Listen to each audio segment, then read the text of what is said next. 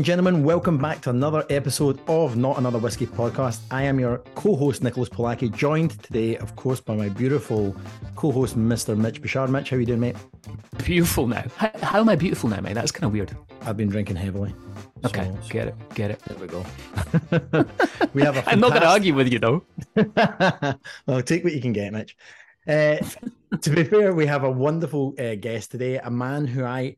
fantastically and very fortuitously bumped into in Chicago just a couple of weeks ago uh, as we were out at um, something called Discus, and I ended up in this kind of little room where they were f- kind of being showcased around all these wonderful spirits, bit of rum, lots of whiskies from Australia.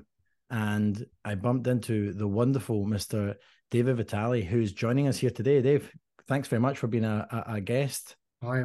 G'day, Mitch. G'day, Nick. How are you? G'day, indeed. Yeah. is, is, that, is that you leaning heavily into this too? Because, Dave, you live in the States now, is that correct? I do. I do. I've turned into a bit of a, like, I need to enunciate my R's. So I think just talk like a pirate, and that helps everybody understand what I'm saying, you know. I think that's, uh, that's just good advice for life, just to walk around talking like a pirate. Exactly. I think you're the only person right now, Dave, that's working on this day, because as we record this, it's the fourth of July, obviously. So uh, being an Aussie, you don't give a shit, right? Yeah. I mean, you know, it's um, it's it's a very the first year that I was in the United States, I actually went to Canada on the fourth of July, which was almost enough to revoke my visa, I think. So, Dave, I want to get into these whiskies here because um, you kindly sent me samples. Nicholas, have you got yours yet? I have. Yes. Eventually. First time ever. Wait, this Fucking is the hell, first this ever is the podcast. First time ever. Yeah. Unbelievable. Well, we both got samples. We so both got, yeah. we we're actually doing a double take on this. So we we tried to do this recording last week, but we had some tech issues. Um, but the the night before that, so it was a week yesterday, uh, I got into your samples a little bit, believe it or not, with some Aussies that were in my house. And they were actually from Melbourne, which I know where your wonderful distillery is from as well.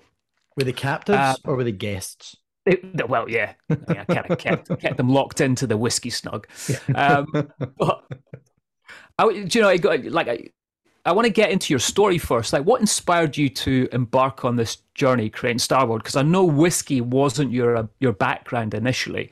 Um, so can you share the story behind that decision? Yeah, um, actually, my first love when it comes to alcoholic beverages is beer. Like we were just talking about that. So I'm a very, very, very frustrated uh, homebrewer at the moment because like every ounce, every liter of beer that we make, we turn into whiskey. Um, but yeah, that was my first love. I, I grew up in an Italian household. And so, you know, obviously growing up, we didn't see a lot of whiskey. We we saw a lot of wine, right? That was what that's what everyone drank around the dinner table. It was um, certainly what my uncles tried to make um, and didn't do too great a job of.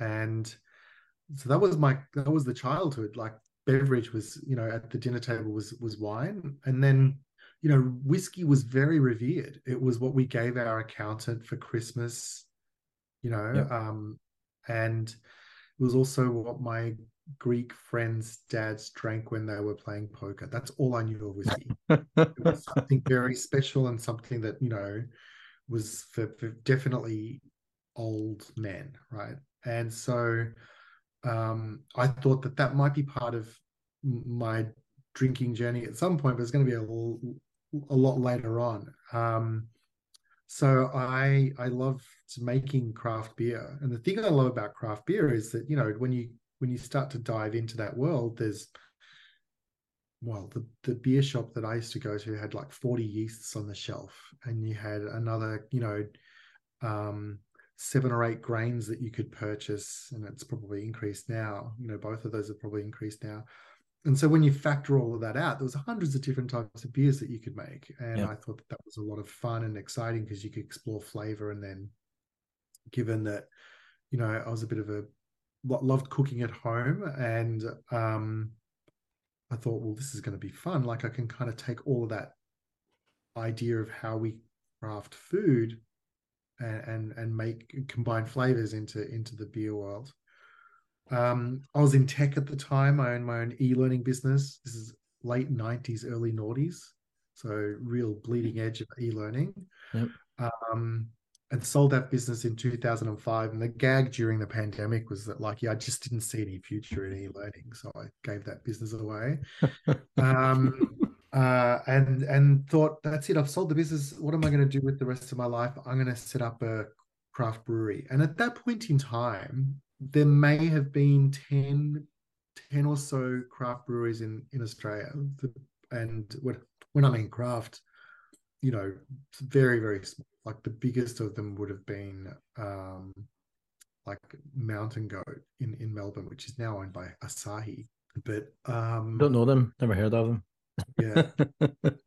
All it's a little, little startup company, is it? Yeah, startup from Japan. Um, so, so, but it was very, very small, nascent industry, like the nineteen eighties of, of American craft beer, right? Um, and I thought, this is going to be great. I can get in at the ground level and start to think about beer um, for drinkers like me that were interested in flavor, and got really excited by that. Um, I happened to fall in love at the same time, and we moved to Tasmania. And so the idea was, like, we're going to set up an organic Tasmanian microbrewery. That was the big vision. There's one small problem with that, and that's that good beer doesn't travel well. If I did want to kind of take something to the world and have something that was really um, exciting from Australia, that sort of represented the best that we could possibly do, um, then organic craft beer from Tasmania is the worst possible idea, you know, just in terms of, I mean, getting it to the mainland is is a task enough, let alone the rest of the world. And so I shelved that idea, but um, very quickly discovered um, the Lark Distillery, which was the one of the first, if not the first, licensed distillery in Tasmania um, after one hundred fifty years of, like, no licensed spirits distilleries in Tasmania. And Um, I walked into this little cafe, waterfront cafe and distillery, it said on the front. So I just kind of thought distilleries were for perfumes. I didn't know what it was, but as soon as I walked in there, there was a copper pot still just in the doorway. There's barrels of whiskey aging. And as you kind of walked through this cafe of, you know, tables and chairs, the bar and the counter where you ordered your coffees had about one hundred fifty single malts on the back bar. And my mind was blown. Oh. Because this was two thousand four, I'm going to say. And it's pretty progressive I, for two thousand four. Exactly. Like, I mean, today, a back bar with a, you know, of, a, of a, an establishment with one hundred fifty single malts is not, you know, far-fetched. But back then, that was something to behold. And I had no idea. Like I said, it was Johnnie Walker's and Shivers Regal was like my world of yep. reference point. And so all of a sudden I looked at these single malts and realized that these were the craft beers of the whiskey world. That was the beginning of the end for me. Like, you know, like it was just, you know, this is going to be the rest of my life for sure. Yeah. That's super cool. We've seen a massive rise in popularity of Australian whiskies in recent years.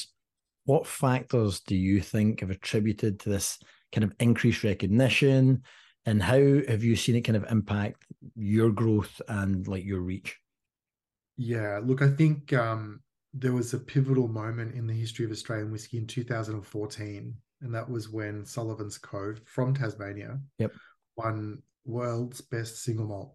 Not just the best of the rest of the world, it was up against Scotch whiskey and anywhere anywhere else that was making single malt whiskey at the time. It was a pretty exciting moment because we had just launched about nine months beforehand. If you, if I had a chart of my sales and just showed you the chart, and I'd said to you, guess when Sullivan's Cove won the award, it'd be blindingly obvious when that was. For two reasons. The first is that every, you know, a, a rising tide lifts all boats. So yeah. we we leveraged off that, oh, maybe Australia does make great whiskey.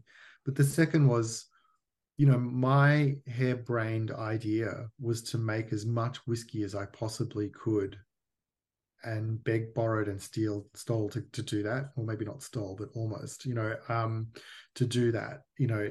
And so when the award came out, the only whiskey that was on the shelf after all of the Tasmanian craft whiskies were were gone was Starward. And that's been a hallmark of the reasons why I started the distillery was to be always available, a really consistent whiskey that was perhaps people's entry point into Australian whiskey and maybe even whiskey period, like altogether. That was the ambition. Um, and we're going to do that by being a modern alternative to the traditional Scotch whiskey, Scotch whiskies that were available, and a modern version of like that very uh, tried and true, true method of like American sort of nostalgia that that bourbons at that point in time had really leaned into. So we wanted to be an Australian whiskey that talked to the place it's made, um, and that was that was the turning point for Starward. And so I think that awards make a big difference. Awards make a huge difference to people's awareness of the product. Yep. The funny thing is that you know, we've tried to make a really consistent whiskey for the last, uh, you know, since we started fifteen years ago. It was always for me like a consistent whiskey is the way that we're going to kind of win hearts and minds.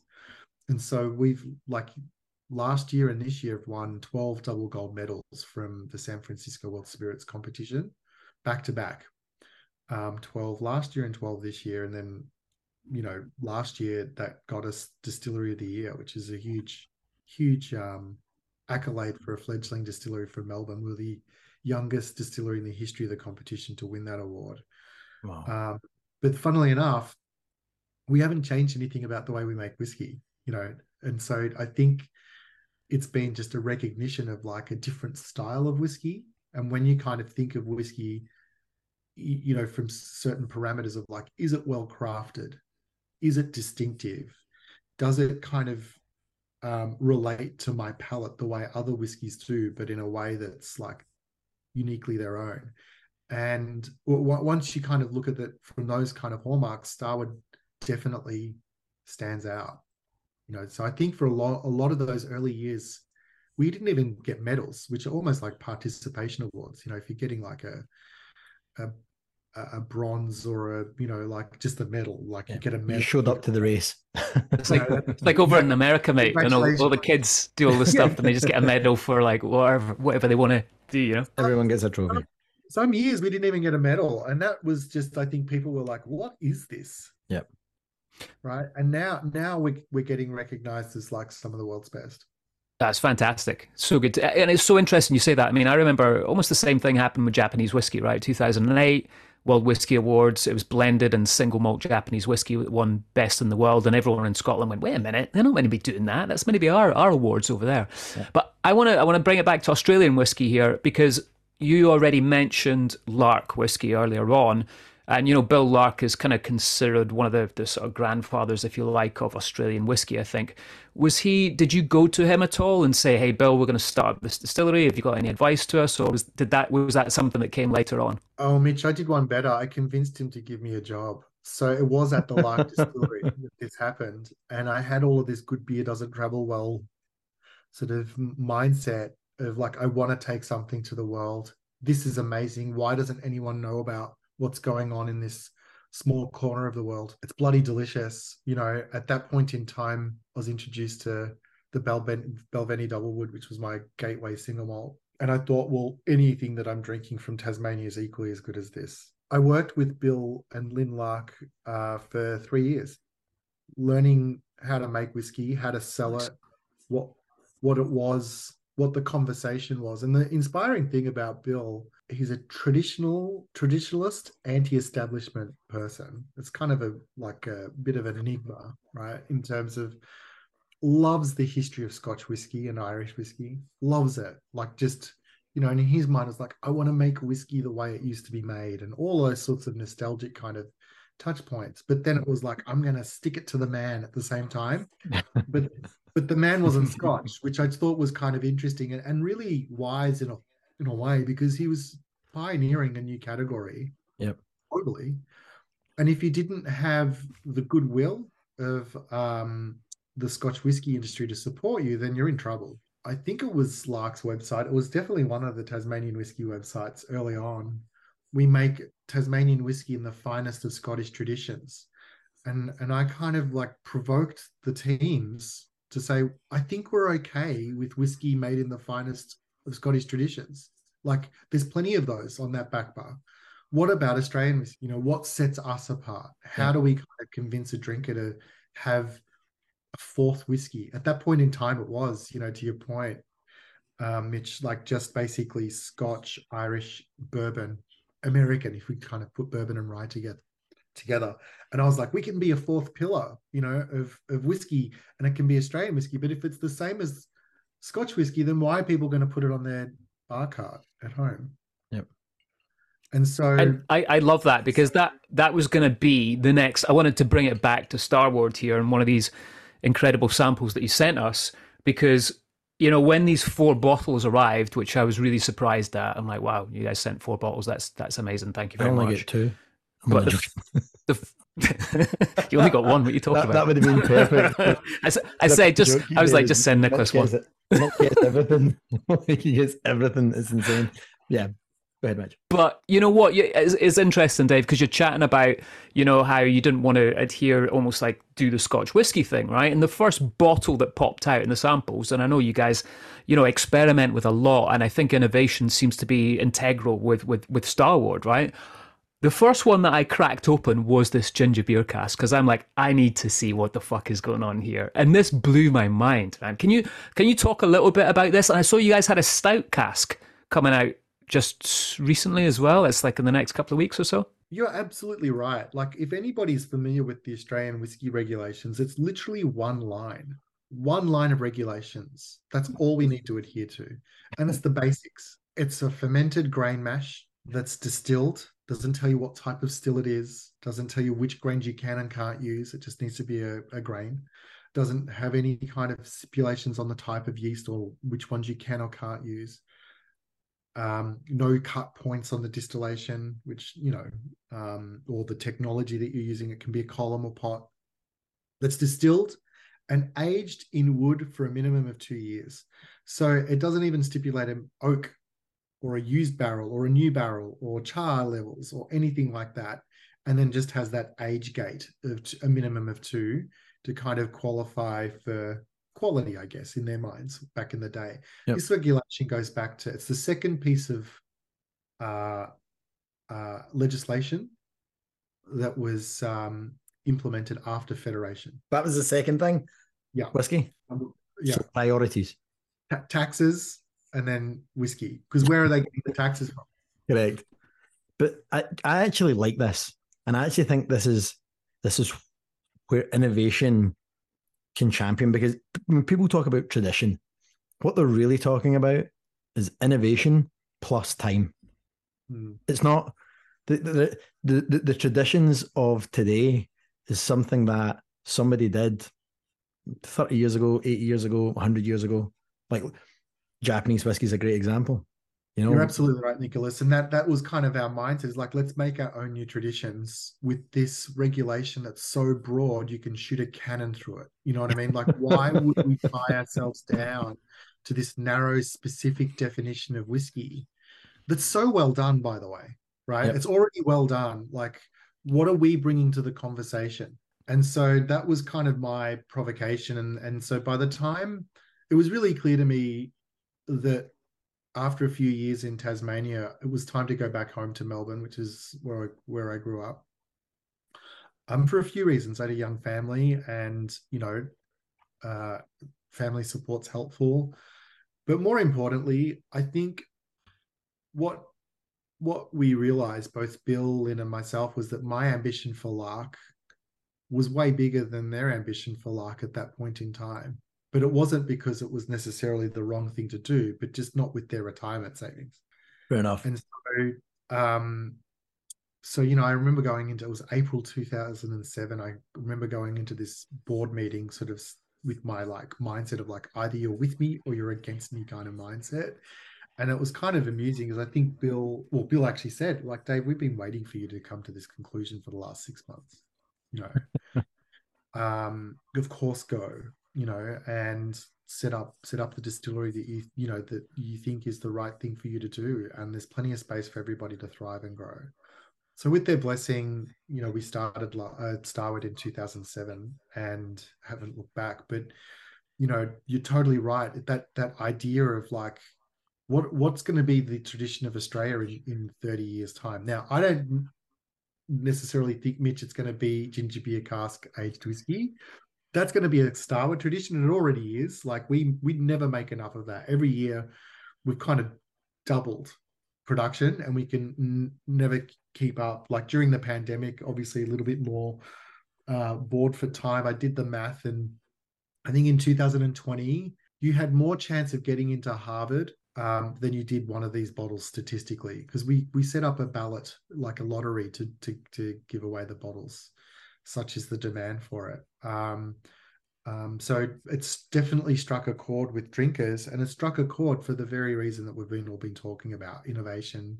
It's bloody delicious. It's a lot of fun, and um, it's something that would be really difficult to pull off in Scotland, illegal to make in, you know, as a bourbon in the United States. And so we kind of found something that was distinctly us. If you, you know, back back in the day, we didn't have these premium mixes that were really well balanced and exquisitely crafted products. It was either Schweppes or, you know, a local, you know, black and orange labeled product made for the supermarket. That's all you had as mixes. I was frustrated. I said to the team, why can't we just make a perfectly balanced ginger beer for our whiskey? And this was Solera back at the time, which is our Apera aged whiskey, which is basically Apera's Australian sherry. But don't give it to a Spaniard and call it sherry. They'll probably shank you. Like, uh, very, very different um, sherry to Apera. So um, the team the team basically went off. I said, make me make me a ginger beer that's perfectly matched to Starward. And if you tell a brewer to make a beer, guess what? It's going to be fermented and it's going to be alcoholic. And they fermented the ginger beer in one of our old barrels. And so the mindset at the first instance, well, it's going to have a bit more, bit more depth of character because it's extracting some of those uh, oak tannins into the into the ginger beer and maybe a bit of booze.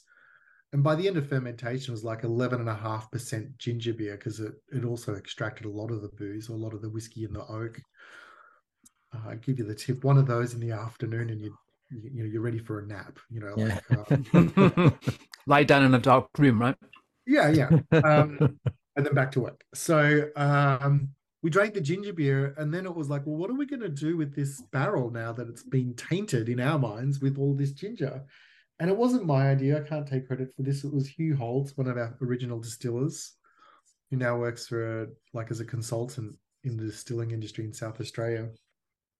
He said, why don't we just fill some of our Solera vat into the barrel and see what happens? I said, sure, let's do it. And so we did that. And then nine months later, the first version of ginger beer cask was released. I think there was like forty-three bottles of it, which is just enough for staffies, really, like yep. between the staff members and the bar, little, little tiki bar at the distillery. And people that drank it loved it and said, you need to make more of this. And so we did. We made a two hundred litre barrel, and on off we went. And I think, you know, none of us could have, this is the the nature of innovation sometimes, right? Like it it came from a need internally to, to just have better mixes, right? So yep. we were after the ginger beer, and then the ginger beer cask was the product that actually ended up being the, the, the whiskey, ginger beer cask finished whiskey was the thing that, like, you know, we, we have made eight versions of now. Um, the funny thing is that, like, at some point in the middle there, we were like, what are we doing with, you know, we, we were making way more ginger beer than anyone could possibly drink at a distillery. And so we actually worked with a local brewery, and they they um, sold their, you know, their alcoholic ginger beer um, that was aged in Starward barrels. And we got the barrels that were for our, um, for our ginger beer. And now we use the ginger beer for our um, R T Ds. So all of the Starward and ginger that people are drinking makes the ginger beer casks for that particular release. Very cool. I was going to say, you have to do an R T D. You guys love an R T D in Australia, though, don't well, you? Well, you know, we'll put anything in a can, right? Like it's uh, D N A. Well, and I was That's just going to say, the chances of Mitch getting into Harvard versus getting a bottle of this whiskey, much more highly likely he gets, he will get a bottle of this whiskey. Like, I think your odds were slightly off there, right, Mitch? Oh, yeah. I mean, I think like one hundred percent. I know you've got a four point oh average, but I think that's your blood alcohol level, not your grade score. Very good. Very good. All right, there. Courtesy of Ricky Crawford, that joke. So there you go. Anywho, uh, one of the things, Dave, that we were looking at was, like, obviously specifically speaking about Nova, because I think Nova is hands down one of the most exciting whiskies I've I've personally drank. Like, that was the one whiskey that you and I sat and had a, you handed me a glass of it in Chicago, and it's the first time I tasted it. It's won a ton of awards and accolades and global recognition. This obviously international acclaim in the, the approach to your production. Like, you've now expanded out, you've got a global presence, you're collaborating and you're taking your own investment and working with your, your, your partner Diageo. Like, what is your vision for what this brand is capable of doing? Because I have honestly, I can honestly say it's, it's, it's inspiring from my standpoint with where we are with our brand, with Shibui. What you're doing right now is exactly how I think about how we look at whiskies, and the, the rules and regulations around Australian whiskies is exactly how I think that the, the, the world whiskey category should expand and explore. Like, what do you see the vision of, of, of Starward being? Look, you know, the, the first line of the business plan. So this is after that chance meeting at the whiskey bar at Lark Distillery in two thousand five. I kind of went home and then started to think about whiskey. I couldn't stop thinking about whiskey. You know, I just couldn't stop thinking about it. And then I thought, this is going to be it. This is what I'm going to do instead of the beer. It was a one-line mission, right? To offer the world a distinctly Australian whiskey with pride. That's it, right? Everything that we do kind of comes back to that one mission. And it's still the same today as it was back then, which is, you know, for any budding entrepreneur, like, if you can nail your ambition and just kind of be true to that every day, and then find people crazy enough to jump on that journey with you before it's rational, right? Then, um, then you're onto something. Yeah. And so everything that everything that we do kind of comes back to that sort of mission, like, to offer the world. So it's always this idea of something that we could take to the world, a global whiskey that's going to sit on a drinks cart at home next to a Scotch, a bourbon, an Irish, a Japanese whiskey. The world, a distinctly Australian whiskey, right? So from day one, it was like, we can't out Laphroaig, Laphroaig. You know, I don't have the chops to kind of turn up to a, a uh, you know, a meeting with Jim McEwen and Mister Patterson and say, yeah, we make Australian whiskey better than the Scots do, you know, in the finest of Scottish traditions. Like, I just couldn't po- possibly think of saying that, right? Yep. Um, but we, you know, but I could say, we make Australian whiskey better than you can make Australian whiskey, you know? Yep. And um, here's why, you know, we'll talk about that in a sec. So this, this distinctly Australian whiskey was really important. And that's born of the place it's made, like great whiskies are, the ingredients, the climate, and the culture.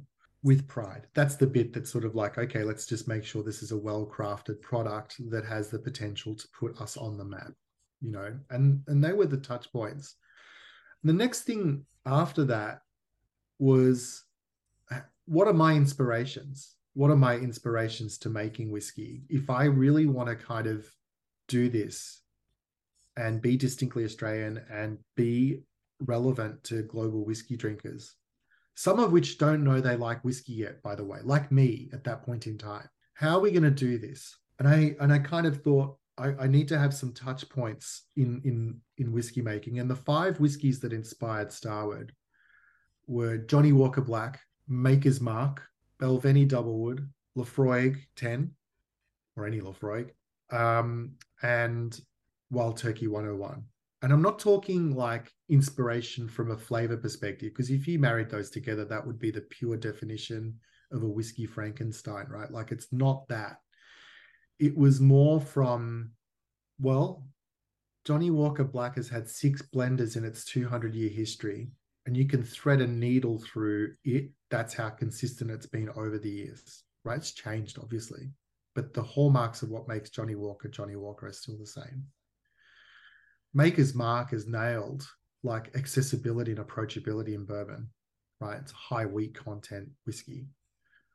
Um, it also was talking about premium before premium was a thing. Balvenie Doublewood it's just delicious and exceptionally, you know, they talk about their craft being so important to how they make the whiskey, and it was my gateway single malt, so how could it not be part of the story? Laphroaig ten, you know, when you pop the cork on a Laphroaig, bottle of Laphroaig or Ardbeg for that matter, or Lagavulin or any of the peated whiskies, that you're drinking peated whiskies. And so when I talk about a distinctly Australian whiskey, that's the benchmark that, like, you put it to your nose and say, this is remarkable for all the good reasons and very different to anything that I've had before. Mm. You know, it's very distinctive, like Laphroaig. And maybe one day we could be as iconic as Wild Turkey one oh one. They were the inspirations for Starward. And so Nova and Twofold, their core products that are aged in red wine barrels, and Left Field in the United, you know, in the, the U K and Europe, all have that sort of, that they're, they're, that's the framework with which we kind of have started thinking about crafting these whiskies, you know, aging in red wine barrels, which at the time was, everybody thought we were crazy for a few reasons. And, and, and don't get me wrong, they were kind of like heart in my mouth moments along the way. Like it didn't, it wasn't looking all that great. The Starward has a tendency during its teen months to kind of um, be very teenager-like, you know, unpredictable, not obedient, sort of take its own path. It doesn't. And why is that? Is that something to do with your new make spirit, or is that the climate? No, or? It's actually, the new make's beautiful. Like the new make's that modern era of new make production, which is more like a barley schnapps than it is like yep. traditional Scotch malt whiskey new make spirit that needs time in wood to become what it becomes, right? Um, and that's a product of fermentation, it's a product of distillation, it's a product of the barley that we're using that makes that really delicious new make spirit. It's actually the oak. You've got to remember that, like, when we're working with red wine barrels, but, you know, a red wine barrel doesn't have any char, right? It's not a charred American oak barrel or charred French oak barrel. And char in, in uh, whiskey is really important because it's caramelizing tannins and lignans in the oak and turning them into delicious flavors, and also creating a carbon filter to filter out a lot of those nastier compounds in, in spirits. Now, we weren't doing that, so it was a big bet.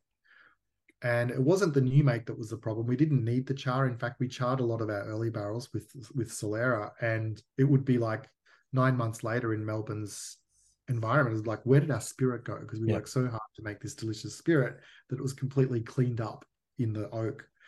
It was more to do with the fact that we're engaging with maybe toasted oak, right? That's the level of uh, interaction of, of heat in in the wood. And so uh, between the wine character and the oak character, it just goes through a bit of an unbalanced phase of like, it, you know, like it's just not an integrated whiskey. Um, and it just needs one more summer in Australia, and then it just turns into this beautiful liquid that we all know and love. Um, but red wine barrels is the key, because obviously we we drink a bit of wine in Australia. We make a bit of wine. We make way more than we drink. And so we had this uh, abundance of flavor influencer right on our doorstep. And we were able to get these wine barrels from the winery to the distillery very quickly, overnight usually. Wine goes out and whiskey goes in. And so all of a sudden, that conversation that the spirit's having with the wine is really influenced not only by the fruit, whether it's Shiraz, Cabernet, or Pinot, but also the wood policy of the winemaker. Like, we've got Shiraz producers that are using French oak barrels. Obviously, a lot of them are using American oak barrels. Some of them are medium toasts, or like, um, you know, we actually do char some of our barrels just to give it a bit more um, uh, flavor. Um, there's um, different forests, both in France and America, that winemakers are choosing to select the oak from to craft their particular wine. And that has an influ- influence. It's been at the winery for a few vintages or one vintage. That's going to have an impact on flavor. So when you factor out like this family tree of barrels that we have access to, it's there's about one hundred forty different types of barrels that we use to craft Nova and Twofold and Left Field, you know, and Left Field is one hundred percent French oak. So they're instantly, that's seventy-two of the one hundred forty-four, because we're not looking at the American side of the family, which is a bit more bombastic and loud and like, you know, um, in your face, American oak com- and Americans, compared to the French oak, which is um, a bit more nuanced and delicate and soft. So we've got these, I call them, you know, if we're thinking of like a, a painting a picture, when, you know, in the American context, you just got one, you're working with charcoal, quite literally, right? It's it's one color, you're making a charcoal drawing. Now you can gradate and have like, use your hand, right, to have a darker, darker elements of charcoal on the page to craft this beautiful picture, or lighter shading, um, but it's still either black or white. Whereas we're using um, one hundred forty different colors to get a higher resolution picture, which helps with consistency, and it also helps with um, that distinctive flavor profile. We we did some stuff in on Australian whiskey. We had Craig Johnson from Lark, who you probably know, uh, yeah. Good Scottish guy. I think he's coming over to McAllen now. And, uh, you know, when we were chatting to him, he said you guys have got, I think it was over three hundred distilleries, not just making whiskey, obviously, but it's kind yeah, of moved yeah. into that kind of craziness now. So double-barreled question for you on that. Are you guys all like ha- playing happily families over there? Are you all helping each other out? And the other question that I wanted to ask you as well, you know, there's a big part of what we talk about on the show with regards to sustainability. We've done whole episodes on it. We've talked about what's going on in Scotland. Is there something being put in place in Australia, and specifically with what you do at Starward with regards to your production, your sustainability program? Yes, great question. So the first is, you know, as uh, Nicholas mentioned, we we um, had an Australia room at at a, at a conference. It's a Distill, Distill Spirits conference in in Chicago. And so, you know, following on the footsteps of the way that Bill sort of thought, look, a rising tide lifts all boats. I need to be an inclusive kind of founding father of this whiskey movement and really craft spirits movement. Uh, we've we carried on that tradition. So there were no bar fights. We all played happy, happy, uh, happy campers. Look, you know, and I feel it today. Like, you know, just recently, Morris Distillery, which is up in northern Victoria, just launched in the United States. And I think the Gospel Whiskey, which is another Victorian distillery, has just launched in in America as well. So there's three whiskies out of the, I think, one hundred fifty now distill whiskey distilleries that are that are in production at the very least. So about half of those are in on the shelf. Three three of them. Now, a category one doesn't work, particularly in the United States, where there's sixty feet of bourbon before you get to the five feet of whiskies not from here, you know? So um, I welcome and support the industry, you know, as much as I possibly can, because I think that the more people learn about Australian whiskey, the better. With that broad regulation that we've got, it's, I think, the most exciting whiskey category in the world, because it's just not pinned down by anything, number one. Number two, you know, Western Australian barley is very, very different to Victorian barley, which is very different to Tasmanian barley. And so, and, and you know, South Australians in the middle there, right? Like, so we grow malted barley for brewing across the country. And of course, it's going to have a different flavor profile, even if it's the same uh, genetic makeup, which usually they're not, you know. So the strains are different. That's going to make a difference in terms of flavor, but also the terroir is different. So that's going to make a huge difference just in terms of the sun. Forget about the ground. The amount of sun that these grains get is going to be different in different parts of Australia. And then obviously the, the, the climate's different. So when you factor all of those sorts of things into production, you end up with Starward making a double grain whiskey, wheat and single malt, aged in red wine barrels. And then we've got a single malt whiskey aged in red wine barrels. You've got a guy up the road, ten kilometers up the road, making amazing rye, malted rye whiskey in a big column still. That's bloody delicious. And I take the keys to his distillery. Then you go down south into Tassie and there's like, you know, thirty odd single malt whiskey distilleries down there that are doing great things. And so it's a very, very, very exciting dis- in- industry um, that I just think we're at the beginning of seeing yep. um, more of around the world. And I can't wait. I really, really can't wait. That's brilliant. Absolutely brilliant, mate. It's exciting times, right? for for world blends. So do you think you'll all do you think you'll always do Australian distilled spirit? Do you think you'd ever venture into the world of world blending and some of the stuff that we're seeing in, in Japan and in the States, well, and some stuff even in Scotland now? It's a good question. Like we we were actually talking about this as a group. Um, uh, and I think Japan's kind of cornered the market in world blending. They've been doing it for a few years now, haven't they? So like, you know, um, one hundred years. they're, they're, cele- they're celebrating their one hundred year anniversary of malt whiskey with nowhere to blend it. So yeah, one hundred years of blending.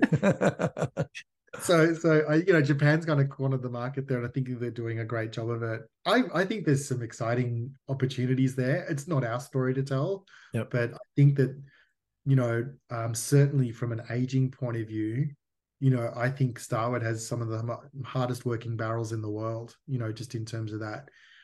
Obviously, we're influenced by the outback and the weather coming in from the north into Melbourne, um, that hot, dry wind.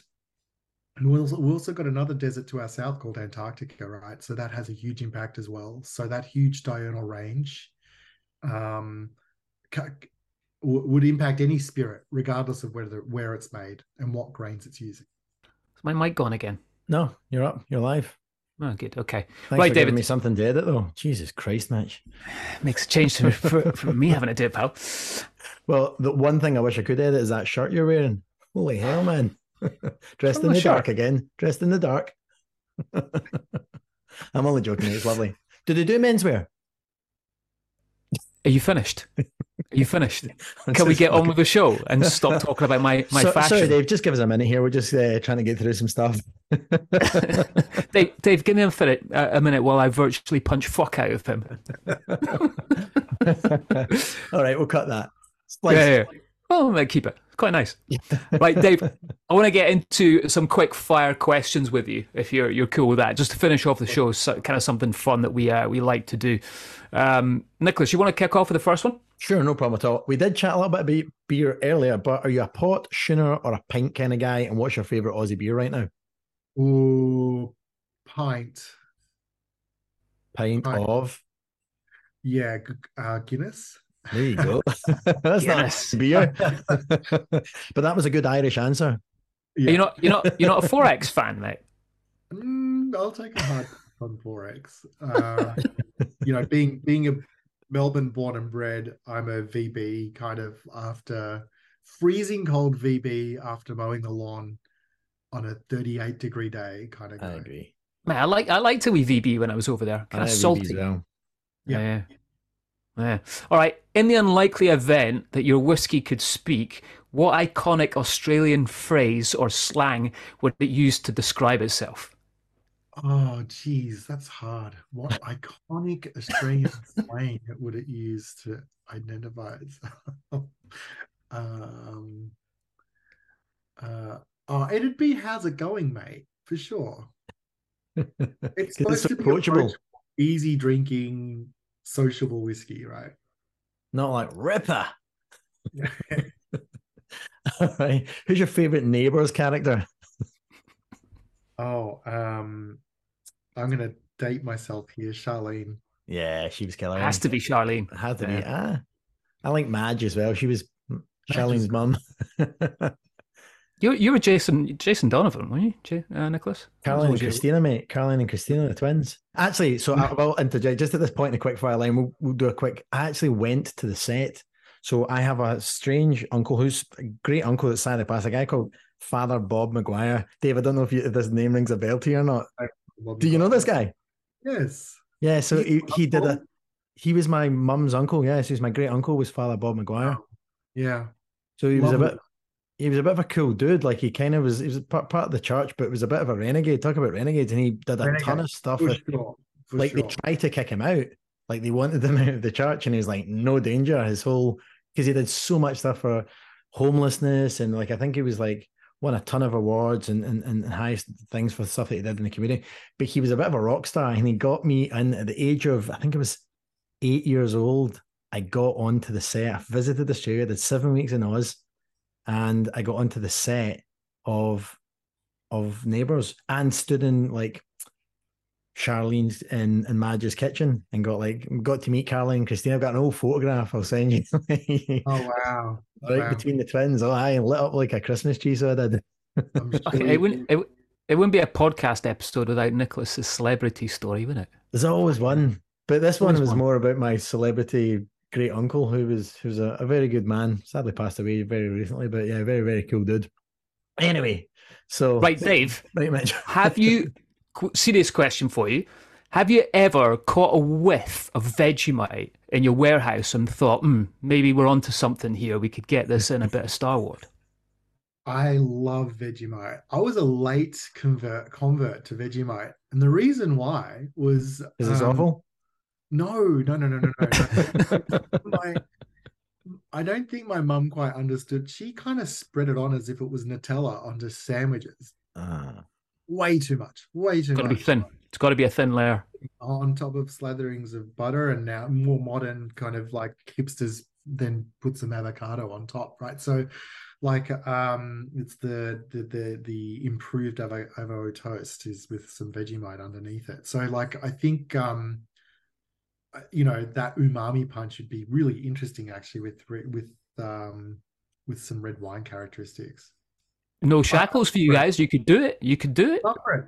I'm up for it because I was just, you know, you got my brain thinking then too, like, um, like art, you know, art, stuffed artichokes is an Italian delicacy. You know, palms yeah, yeah. and breadcrumbs in the leaves, and you kind of like eat them, and then anything you eat after that always tastes delicious, right? Correct. It's the the chinarin in in the in the artichoke. That's why chinar is so great. So there you go, everyone. When you taste your first Vegemite Starward, you heard it here first on the show. You can either thank us or hate us for it. Yeah, no, it'll be great. It'll be great. If you could do one thing in Australia, money and time is not an issue, what would you do? Oh, jeez. Um, set up a microbrewery. There you go. Like I wanted to fifteen years ago. Nice. Right, so... Ardbeg recently jumped on the barbecue theme with an expression of their whiskey. Any plans for uh, throw another shrimp on the barbie, Starward? Uh, are you in our N P D meetings? What's going on? What a mole we've got to fish out. Can